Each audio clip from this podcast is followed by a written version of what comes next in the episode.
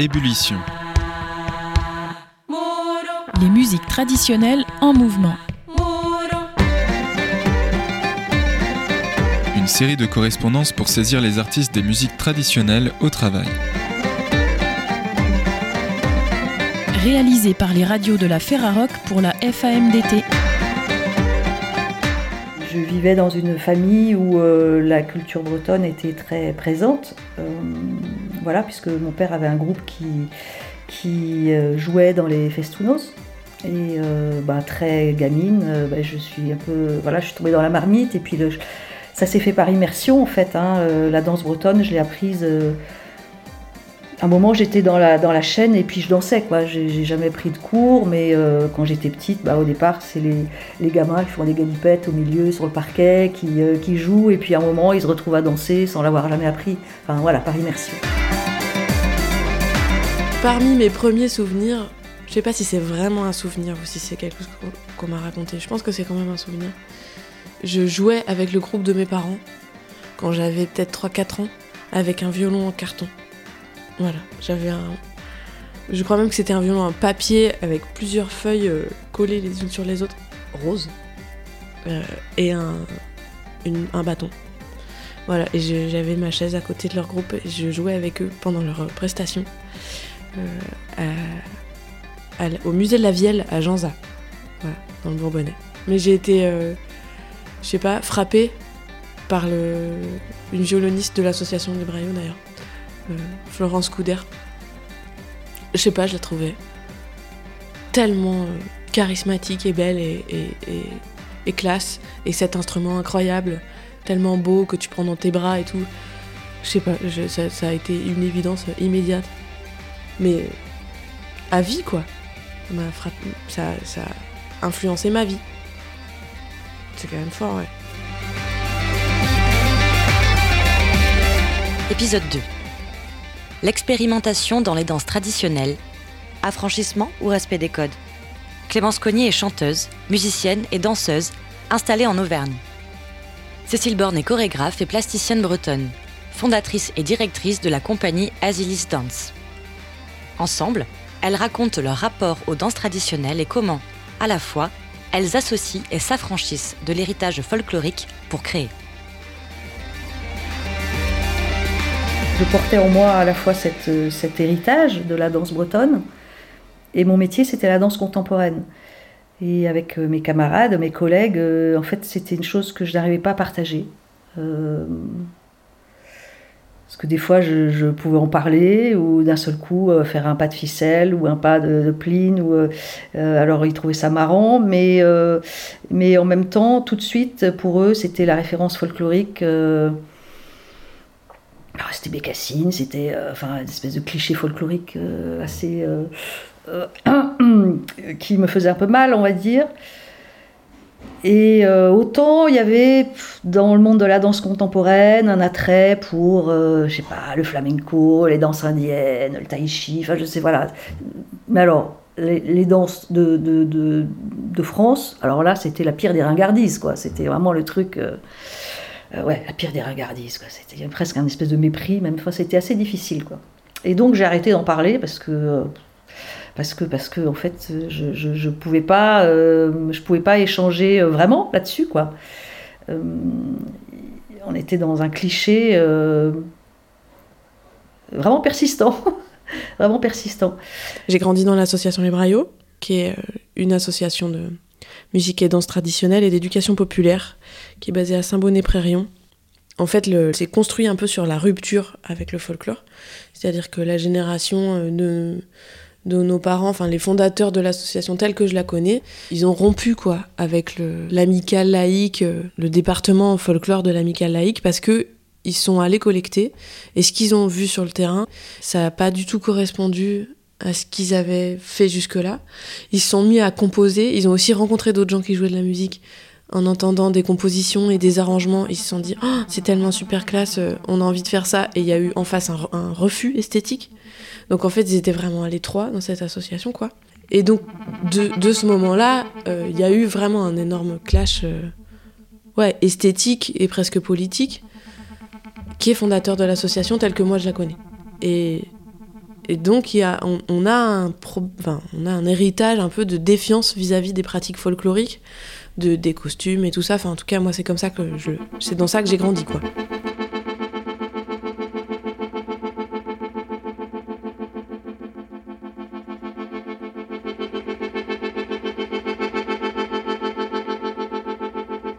À un moment, c'était devenu un enjeu personnel, en fait. Il a fallu que j'essaye de de renouer, euh, de, raccorder les, de raccorder les choses, ma vie de danseuse contemporaine et puis euh, et mon enfance euh, en Bretagne.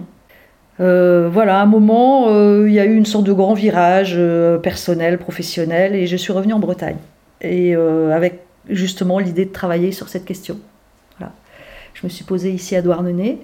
Et j'ai commencé à, toute seule déjà à, réfléchir à ça, à explorer, à expérimenter.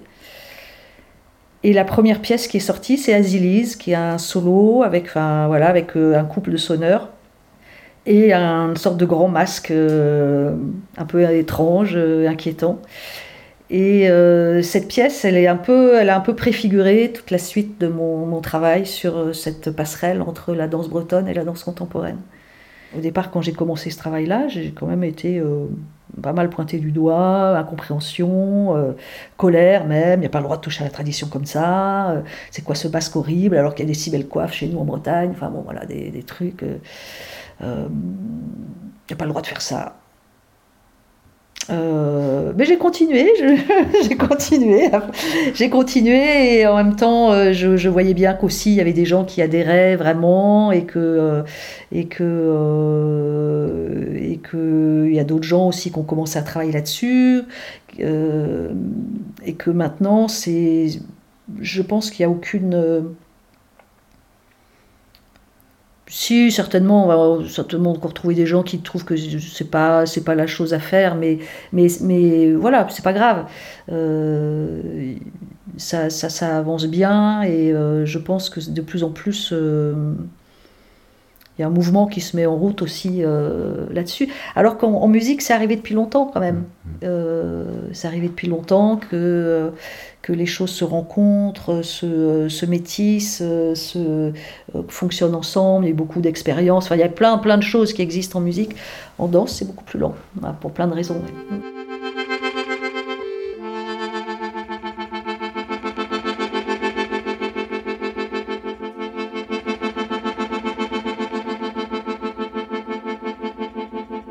On comprend assez vite que, euh, en tout cas, les braillots euh, avant la scission, c'était une assoce qui s'embêtait pas trop avec la vérité et qui inventait des choses, euh, qui inventait des formes de bourrées, qui inventait des pratiques sociales, qui inventait des costumes, qui, qui, raccroche un peu avec l'histoire, qui raccommode un peu l'histoire, et du coup on sait plus vraiment où est la vérité, qui s'emmerdait pas du tout avec le, le, la qualité musicale et la qualité de danse. Enfin voilà, tout ça, on se dit, ok, là, il faut pas y aller. Et dès qu'on se dit, euh, bon, comme moi, là, il y a plusieurs années maintenant, et, moi et, d'ailleurs plein d'autres gens de ma génération, dès qu'on se dit, bon, ça serait quand même vraiment intéressant de faire un spectacle de danse avec de la bourrée, il y a un gros euh, drapeau rouge qui s'élève tout de suite et qui dit, attention, attention, par là, il y a déjà des gens qui, ont, qui y sont allés et qui ont fait un truc vraiment pas bien, qui a marqué des générations. Donc il y a, euh, y a, c'est ça en fait. Et on connaît aussi des gens qui ont été en paix avec euh, ces pratiques-là et qui ont su les faire perdurer et les transmettre de manière créative et, collective et renégociée et qui sont aussi dans des, des, démarches de recherche très pointues, euh, universitaires. Et donc c'est complexe en fait, le, évidemment c'est complexe, l'histoire du folklore. Mais en tout cas, nous, euh, voilà pourquoi chez nous c'est problématique. C'est parce que ça a été mal vécu, ça a été, je pense, euh, mal. Euh, enfin, ça s'est mal fini, quoi. Et, donc, derrière nous, ben, on n'a pas vécu avec ça et on a, on a plutôt vécu avec l'idée qu'il fallait faire différemment, voire à l'opposé. Donc, j'ai travaillé à la fois avec des danseurs contemporains qui ne connaissaient pas la danse bretonne Euh, mais j'ai travaillé aussi avec des danseurs bretons qui ne connaissaient pas la danse contemporaine. Parce que les deux, en fait, euh, bah, non, voilà. Il y a vraiment deux mondes qui se rencontrent vraiment euh, très peu, quoi. Que, par méconnaissance, en fait, d'un côté comme de l'autre. Parce que les danseurs, effectivement, contemporains, se sont jamais trop intéressés à ça. pour eux, c'est une image un peu désuète et folklorique. Et euh, quand ils s'y sont intéressés, des fois c'était une sorte de collage, euh, euh, voilà, pas forcément très intéressant. Et quant aux danseurs bretons, en fait, la pratique, elle est beaucoup dans le dans bon, un phénomène communautaire, beaucoup plus qu'un phénomène, un phénomène spectaculaire. Et et donc, il n'y a pas forcément l'envie d'aller voir des spectacles, de danse contemporaine. L'important, c'est de danser, quoi, en fait. Euh, donc, euh, donc, il n'y a pas forcément de, de référence ou de culture ou d'intérêt même pour euh, la danse contemporaine qui paraît un peu, on est passif, c'est un peu abstrait. Enfin, je sais pas, il y a des choses qui sont assez de monde éloigné, quoi, assez éloigné finalement.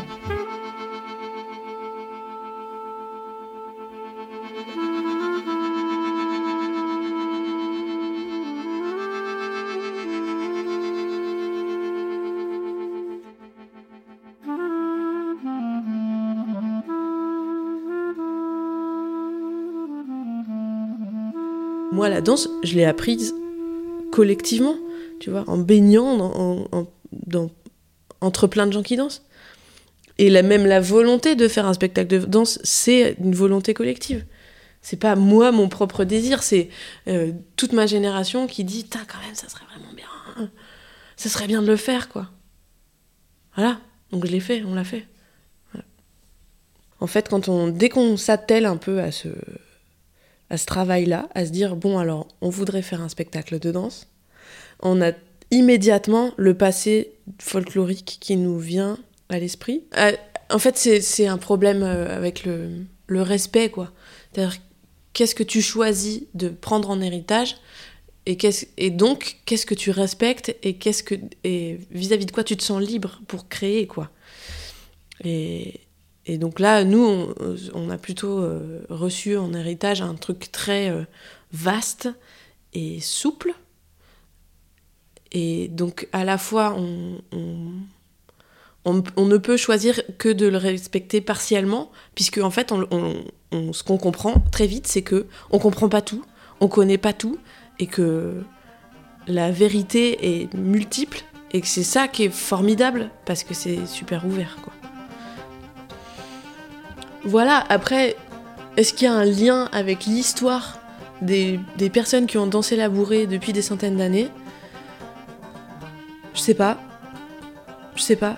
C'est euh, certainement un peu émouvant de se dire que qu'on a un lien avec ces personnes-là, théorique, euh, mais euh, à la fois on danse pas du tout dans les mêmes contextes, on danse pas du tout sur la même musique, on danse pas du tout, on n'a pas les mêmes vies, on n'a pas les mêmes corps. Donc probablement on danse pas la même danse.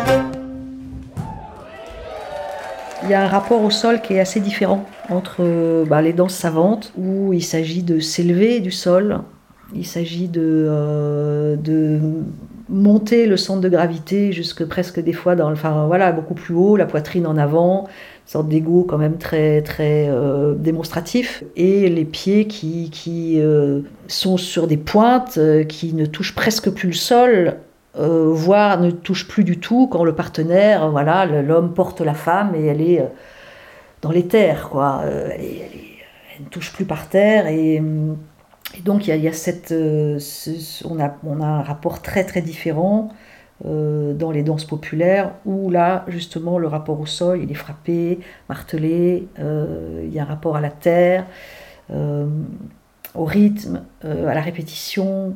Voilà. Même s'il y a eu des va-et-vient, en même temps les danses populaires, elles sont, des fois elles se sont aussi inspirées de la cour, c'est, les choses ne sont pas si simples, hein. il y a eu beaucoup de, de d'allers-retours mais euh, en danse classique, dont la danse contemporaine est malgré tout en filiation directe, hein. mhm. euh, même, même s'il euh, y a eu des, des, fois des volontés de tabula rasa, il y a quand même dans le, la plupart de la, la, formation des danseurs contemporains, il y a quand même souvent un passage par la danse classique, même si c'est pas non plus obligatoire. Et il y a aussi en danse contemporaine des formes qui sont dans, de, de training qui sont ou de, de mise en place directement héritées de la danse classique. Tout ça pour dire que euh, euh, dans les danses, et il y a vraiment une, histoire de circulation même de l'énergie, c'est assez étonnant parce que, bon, ça m'est arrivé, par exemple, de travailler avec des danseurs contemporains sur cette question, euh, des, gens qui ne connaissent pas les danses bretonnes. Alors bon, a priori, c'est pas très compliqué, 3, 4, 5, 6, 7, 8, appuie ici, là, enfin, c'est pas mm. hyper complexe. Mais en fait, si. En fait, si. Et effectivement, un danseur contemporain, professionnel, il va apprendre le pas, les appuis assez rapidement. Mais avant d'intégrer le, euh, le, vraiment les vrais appuis et cette espèce de sens de circulation qui, dans la danse bretonne, circule un peu comme ça, c'est-à-dire de, de, vers le bas, tandis qu'en danse contemporaine, on va faire remonter souvent ça va passer au-dessus. Et à chaque fois, on va se retrouver avec des gens qui, sautillent au-dessus d'eux-mêmes au lieu d'être de, d'être vraiment en dessous eux-mêmes. Mmh. Euh, et, ça change tout, en fait. Et, pour avoir vraiment cette, euh, cette, cette, euh, cette énergie, des fois, il faut beaucoup de temps beaucoup de temps pour, avant de saisir cette, euh, ces, appuis-là. Et euh, bon, on voit, on voit tout de suite, euh, un moment dans la chaîne, quelqu'un qui... un danseur professionnel, hein, même si voilà, ça fait 15 jours qu'il essaye, ben non, en fait, ça marche pas. Ça se voit tout... Enfin, voilà, non, ça marche pas. Enfin, ça marche pas. c'est des années d'apprentissage, en fait, pour être vraiment dans le... dans le dans, les, dans ces appuis-là. Et des fois, même, c'est compliqué parce que ça va à contresens aussi, des fois, de ce qu'ils ont appris. Donc, euh, c'est-à-dire que la danse euh, contemporaine ou classique euh, développe un, un ego qui, se voit dans la posture. C'est-à-dire que la poitrine un peu plus en avant, souvent. voilà, il y a une façon de se présenter où la face est très importante. Ou, voilà. Quand on va dans un fest-noz, il n'y a, a aucune mise en avant d'un danseur. Euh, même déjà, même au départ dans le cercle, j'avais pensé peut-être travailler sur les petits solos. Ils m'ont dit ah non non non non pas de solo. Hein. Ils voulaient pas. Maintenant mm. on, peut y, on peut y arriver. Mais au départ c'était ah non non non pas non on, on, est ensemble et on ne va pas se mettre en avant comme ça mm. quoi. Et dans un fest effectivement, il n'y a pas un danseur qui va se mettre en avant, euh, même s'il y a des danses très différentes. Des fois, il y en a qui peuvent être plus exubérants, machin, mais, mais c'est pas du tout le propos, mmh. qu'à un moment il y a quelqu'un qui brille plus qu'un autre, alors que c'est le principe de la danse classique, c'est ça. C'est qu'à un moment, il y a le danseur étoile, derrière il y a les petits rats, les machins, y a, et, et il y a un système très pyramidal comme ça. Mmh. Tandis que euh, dans un fest il n'y a aucune pyramide. Tout le monde est à l'horizontale, hein. c'est clair. Quoi.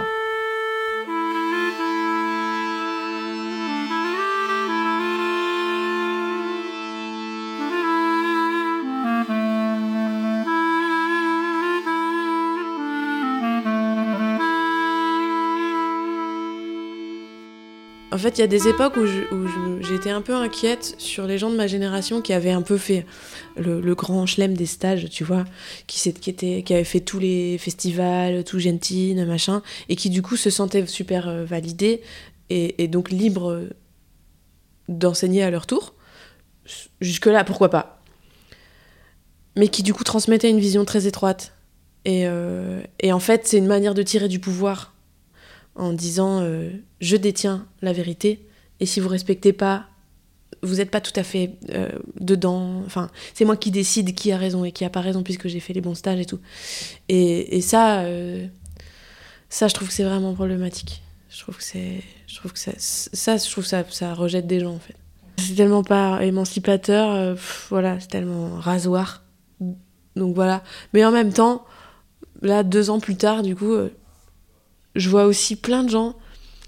Je vois aussi que la liberté, c'est un truc très important qui se cultive dans le bal de plus en plus et qu'on fait gaffe à ça, euh, qu'on fait gaffe à ce que tout le monde ait une place, euh, que tout le monde puisse danser à sa manière aussi. Euh, alors, en, parlant un peu la même langue, mais en tout cas en ayant des rudiments pour se faire comprendre et, et que ça suffit pour partager le bal et être dedans 100% je vois que ça, c'est très. Euh, c'est une ligne qu'on suit et, qu'on est nombreux à suivre. Euh, des associations, des gens, enfin des festivals et tout ça. Ça, me soulage beaucoup de, me dire, de voir que. Y a, enfin ces derniers temps, chez les Braillots, là, quand, au bal, il y a plein d'étudiants, d'étudiantes de Clermont qui viennent et, qui sont des superbes danseurs et danseuses qui euh, envoient valser tous les, tous les cadres et les carcans et les codes et tout. Et donc, des fois, ça peut faire un peu râler parce que tu te dis, ils dansent n'importe comment et en même temps, ils ont l'air. Ça, fout une, telle ambiance dans le bal que vaut mieux, je préfère ça, quoi.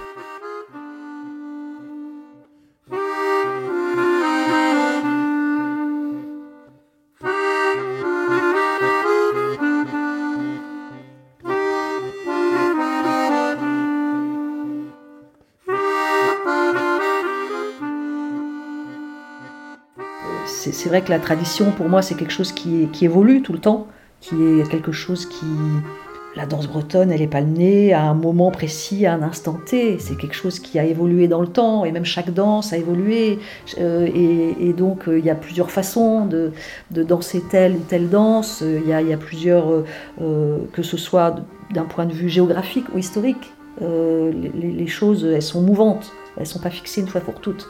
Mais des fois, les représentations scéniques dans les confédérations, on, revient à cette représentation extrêmement... Euh, bah, je sais pas, moi j'ai pas envie de revenir à ça en fait.